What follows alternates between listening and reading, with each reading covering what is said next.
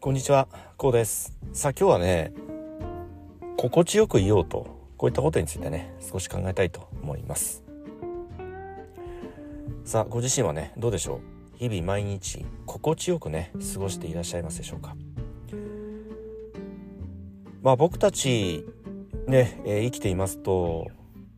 まあ当然その、気持ちの浮き沈みといいますか、感情の起伏、こういったものってあると思うんですよね。特に、まあ、ちょっとね、えー、まあ時間ができた時だとか少しばかりこう暇になったような時間ができますとついねま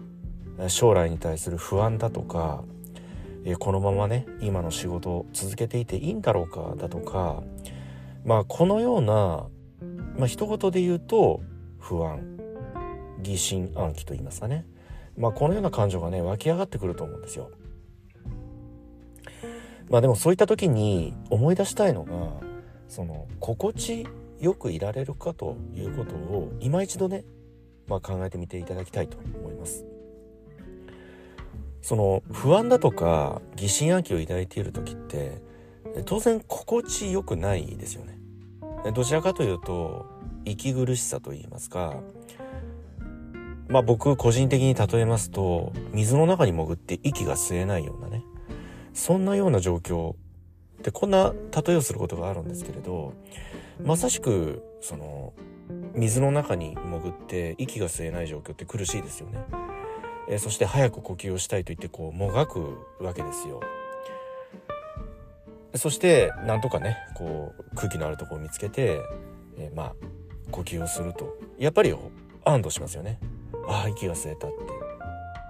まあなので僕たちって当然先般申し上げたように感情の浮き沈みがあるんだけどいずれは浮上しようといったそのやっぱりこの生きようと元気よく生きていきたいんだと。このようなまあ本能的な意識というか生存本能ですよね。これってあるわけなんですよ。まあそのような時にではねどうしたらその心地よくいられるのかということなんですけどまあそれは単純にこう夢を描こうだとかまあ感謝の言葉をね連発しよう連呼しようってよく言われるじゃないですか。でもそれってもちろん大切なことなんだけど自分の感情が沈んでいる時にその例えば「ありがとう」だとか「感謝します」だとかそのような言葉をこう連呼していたとしてもどうですか？そのご自身の本心ですよね。ご自身の心の本当にこの奥底にある思い感情って心地よさを感じているのかということをここをね今一度改めてね考えてみたいんですよ。まあこれも例え話になるんですけど39度の高熱が出てね寝込んでいる時に自分は今ね風邪をひいたけれど大丈夫だ大丈夫だこの熱はねそんなに長引かないってこんなポジティブな言葉をガンガン連呼したとしてその風邪って治りますかね？その熱って下がりますかね？というところなんですよね。その例えがちょっとね、えー、まあちょっと極端かもしれませんけれども落ちている時に無理やり上げようとしてもなかなかその浮上って難しいと思うんです。その落ちている時に無理やり上げようとしても本当にこう心底ね心から浮上してくるってとても難しいと思うんですよ。まあ、なのでそのような風邪をひいた時というのは物理的にまあお医者さんへかかるだとか薬を飲むだとかね熱がね下がるまでまあ安静にして寝るだとかねこのような物理的な行動が必要となってくるわけですよね。そしてある程度熱が下がったらもうあとはねもうこれは大したことないからね。もう仕事行っちゃえば治っちゃう。このぐらいのまあ熱だから大丈夫だってこう気合でねあとはなんとかなっちゃうんだけどその心の部分って非常に難しいと思うんですよね。だって例えばそれが不安を抱いていたり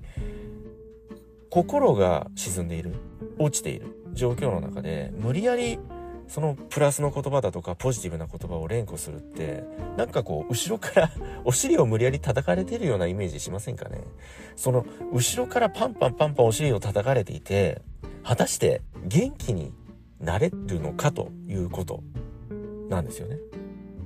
うん、なのでまあそういった時ではねどのようにしたらいいのかということなんですけどまあそれはシンプルに言うと心地よくいるということなんですよね。で先ほど落ちているのに心地よくいられるかってなるじゃないですか先ほどの考え方だとね。そうではなくてそれはあくまで自分の、まあ、やりたいことをやるということなんですよね。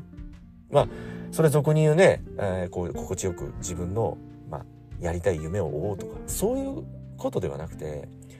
非常に些細なこう日常で結構なんですけど、まあ、例えば何らかの原因でね気分が落ちてしまったと、まあ、そういった時にあくまでその自分の感情心に従っていくということなんですよね。それどういうことかというと例えば遊びに行きたいなと思えば遊びに行っちゃう。テレビゲームをしたいなと思えば、え、ゲームをやっちゃう、まあ、例えば人によってはねパチンコ行きたいなと思えばパチンコへ行っちゃう。そしてもう寝てしまいたいな眠たいなと思えば寝てしまう。寝ちゃう。これでいいんですよ。例えば有名な人の成功している人のね経営者の本を読むだとか、まあ、最近ですとアファメーションですよね。自分はできるんだできるんだ。自分はできるんだできるんだってこうあるじゃないですか。アファメーションって。自分の理想の将来を想像する。リアルに描く。その動画を見ているような感覚でリアルさを感じ取るだとか。こういったことをもちろんするのもいいんだけどそれをすることによってそのご自身が心地よさを感じているかということ。それが大切なんですよね。例えば元気がない心が落ちている時に無理やり先ほどのね元気な言葉を使うポジティブな言葉を連呼するだとかアファメーションをする。ってどうですか？苦痛じゃないですかね。その心が落ちてるんですよ。不安なんですよ。そういった時にポジティブなことってなかなか考えることって難しいと思うんですよね。それは完全に落ちてしまってるから。そのポジティブなことを考えるだとかポジティブな言葉を使うことでそのご自身に心地よさを感じれるならいいんですよ。それが正解なんですよね。そこなんですよ。例えば、まあ、上司に怒られて落ち込んでしまった。こういった時にあ今日はもう仕事する気しないなってなるじゃないですか。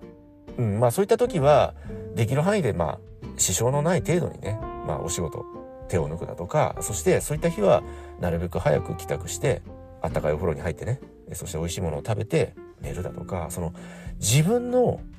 心地よさを常に追求していく。自分が心が求めるものを常に追求していくといったことにね、フォーカスをしていただきたいと思います。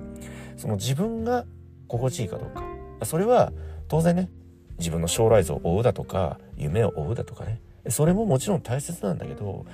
今現実この目の前にある現実を作り出しているのはご自身の心なんですよ。そのご自身の心が落ちているということはその落ちている心を持ち続ける限りこれからも未来英語ご自身の心が落ちる現実が続いていくということなんですよね。それってどうですか？嫌ですよね。だとするならね是非ご自身の求めるその楽しさ心地よさこれをね是非まずはね優先するということをねまあこれ日常的に是非ね行っていただきたいと思います。引き寄せの法則ってまあ何かねこういう自分の夢を常にビジョンとして思い描くだとか考え続けるえそして言葉をポジティブな言葉を使い続けるポジティブシンキングポジティブ思考でいることがえ未来をね明るくするんだって言葉、まあ、このような考え方。もちろんそうなんだけど僕たち人間って感情の浮き沈み、えー、そして落ち込むことってこれ日常的にやっぱりあるからそういった時にその無理やりその自分の心を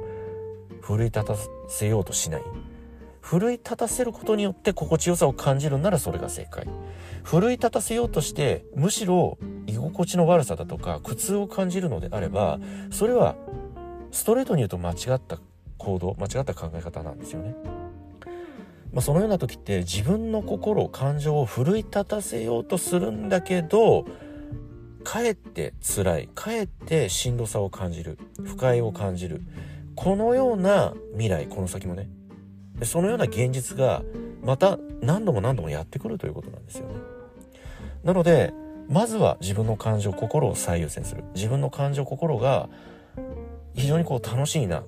心地いいなと感じる。そのようなまず行動選択をしていくということ。常に心は別。その今あるご自身の現実目の前にある現実を作っているのはご自身の内側にあるもの潜在意識であってまずはその心を整えるということ、